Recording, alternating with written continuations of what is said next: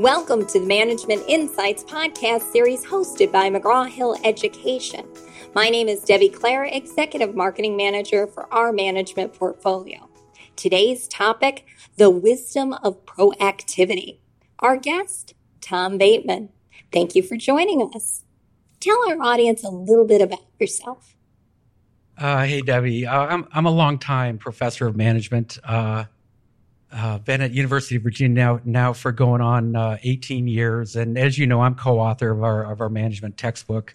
Um, I've taught uh, at a number of universities. I've taught undergrads, graduate students of all levels, executives, uh, mostly around the U.S., but in several other parts of the of the world also. And usually, what I focus on in teaching is leadership and organizational behavior. And, and I've done a fair amount of research over the years on a lot of different topics, but one in, topic in particular keeps bringing me back to think about and write about. I, I think it's really interesting and important, and and it has to do with what it means to be proactive.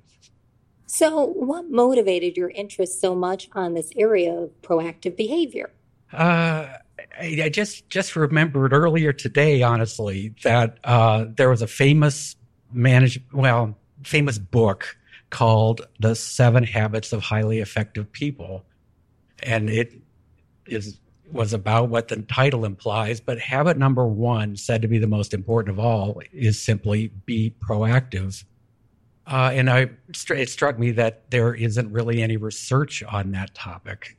Uh, and I have to say, I, I, wasn't all that thrilled with what the author had to say about proactivity either. I thought he was missing a lot. So we started doing research on what that word means to be proactive. And since then, it, it keeps bringing me back for more research, and, and a lot of other people are interested in the topic as well.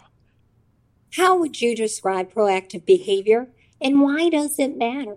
Well, it matters in a lot of ways, and I'll, and I'll provide some more detail. But uh, the, the, the example that strikes me at the moment is a true story. Uh, it was not me who experienced it. It was a it was an economics professor, actually a pretty famous economics professor.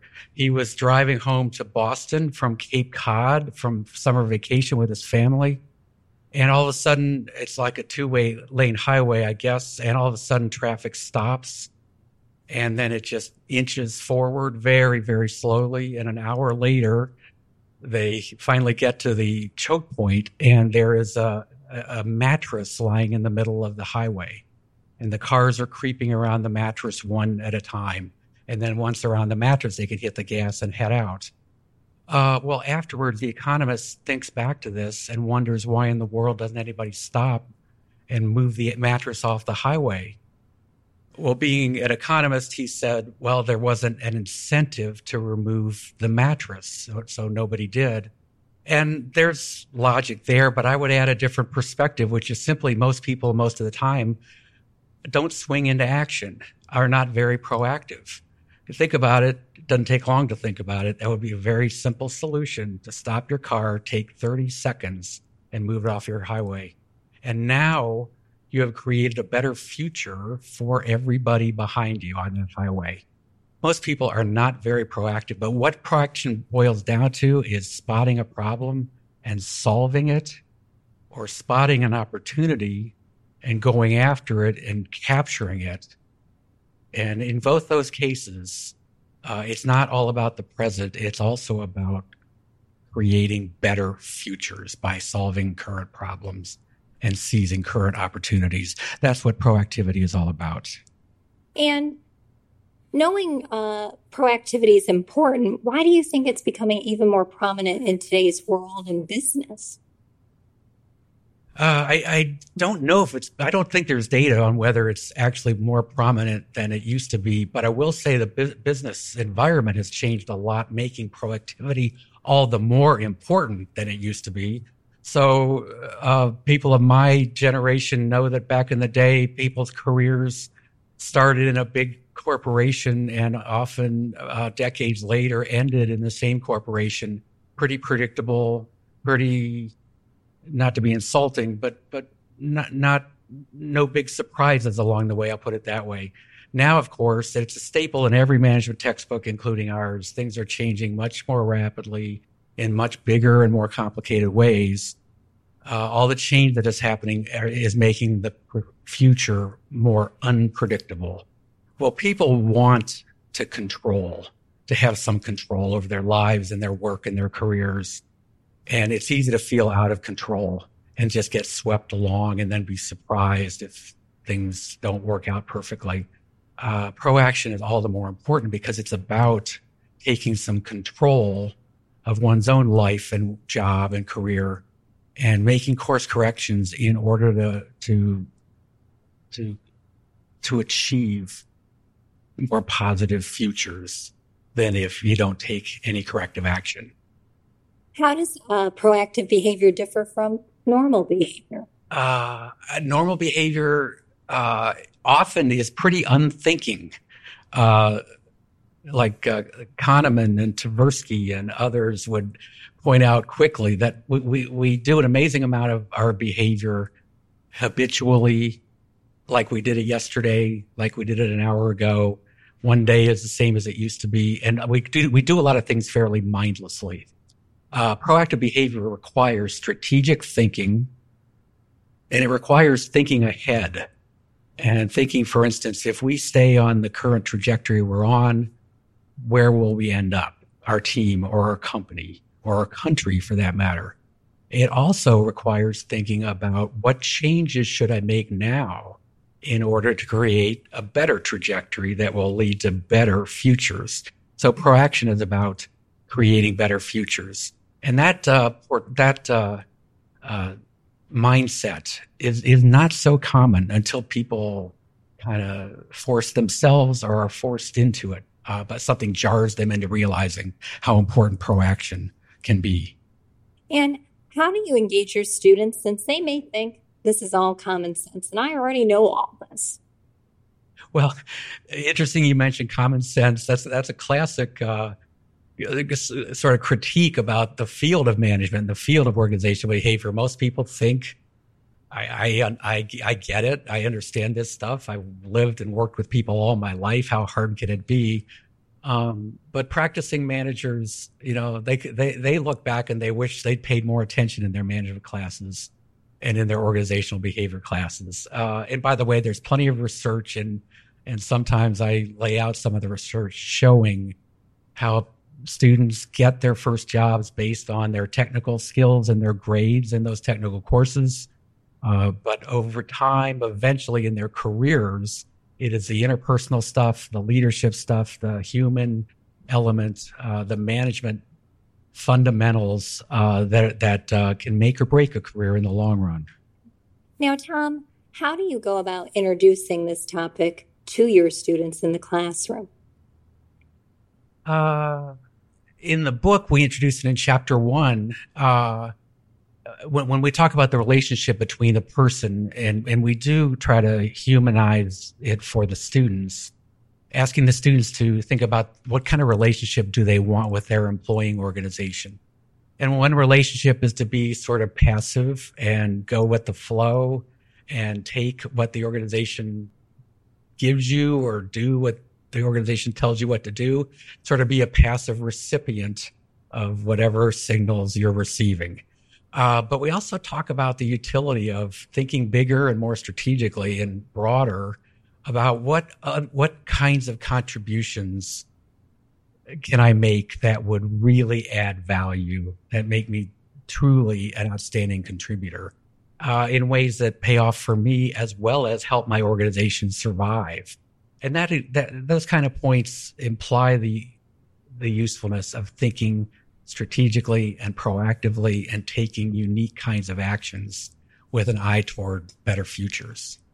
Are most people proactive? And is proactivity a good or a bad thing? the net of it is a good thing. Lots of research by now shows that the more proactive a person is uh, over time and across circumstances, uh, it, uh, it, relates to better job performance, better, higher job satisfaction, lower job stress, uh, higher assessments of leadership. It, it relates to entrepreneurialism. Uh, it relates to career success in the long run, even pay raises and promotions in the long run. So the net of it is proactive, uh, of proactivity. The net of it is positive. However, it's got to be said, any single proaction could backfire. You, you can't guarantee that it's going to, it's going to work. Your boss might not want you to be proactive about something. You could try to be proactive and it might backfire on you. So a single episode, it's hard to predict, but you, you're better off if you do it thoughtfully rather than thoughtlessly. Um, but the net of multiple proactive efforts over time tends to be very positive. Uh, by the way, uh, to add some more examples, we mentioned starting a company. Starting a company is kind of an ultimate act of proactivity, creating something where nothing had existed before. Uh, to change strategic direction is proactive. To, to try to change the company's culture is proactive. And those are big, challenging things that take a lot of time. Uh, on the other hand, back to your question about examples and real life and how often do people do it, there, there are little ways to be proactive. Among them, what people do and uh, what people say or fail to say in meetings. There's a classic metaphor, the elephant in the room, the topic that everybody knows is important. It's usually something going wrong and everybody knows we should be talking about, but people avoid talking about it. To be sitting there in a meeting and realizing that the bosses should address this, but it's not coming up, to raise your hand and, and add the question or comment about the need to talk about the elephant in the room, that's proactive. It changes the course of a conversation so that, so that the outcome of the meeting will be different. And who knows, maybe the long term performance of the company will be different because of that one little comment or question that, that you ask What advice do you give your students? Uh, a lot, you know, a lot of proactivity boils down to realizing there's a lot more option than most people think, a lot, a lot more options than most people think. I tell students, if you find yourself thinking, I, have got no choice, I've got to do X, use that to realize that you probably haven't thought hard enough because there's probably more a second option. And by the way, that pertain that comment pertains to having just two choices in your mind. I got to do either, either A or B. Well, odds are there's a third option that could be better than than either one of them. Maybe combine the best elements of both of them. So proactivity means thinking in terms of options, uh, creating new options, and don't just think them in your head, but taking action to uh, to make those good things happen. And then, Tom, if you had a crystal ball and we were sitting here looking into the future, where do you see this topic going in the field? Uh, in a broad sense, the bigger examples of proactivity, how to make them work rather than fail to work, how to get back on your feet when things don't go right in the early going, um, how to persist over time and adjust your strategies and tactics so that the outcome is what you hoped it would be. And by the way, that pertains not just to individuals, but also to teams, to companies, to societies, the great challenges of the world are the major issues, what some people call wicked problems that are so complicated and are going to affect everybody down the road. Uh, what's required is proaction. Uh, climate change being a great example. We need strategic thought now.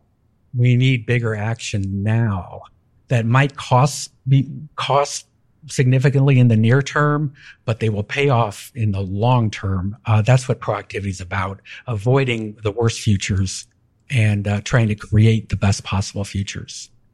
Any last tips before we wrap our time together? Uh, for students in a course like management, consider this the, the real beginning of, of your professional development.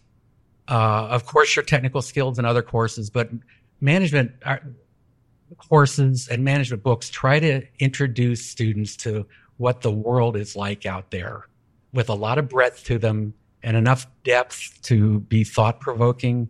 This is the beginning of professional development. Uh, and I think management has that kind of eclecticism and the breadth of uh, knowledge that makes for a well rounded, that for the beginnings of a well rounded career prior to continuing to learn about management throughout throughout one's career.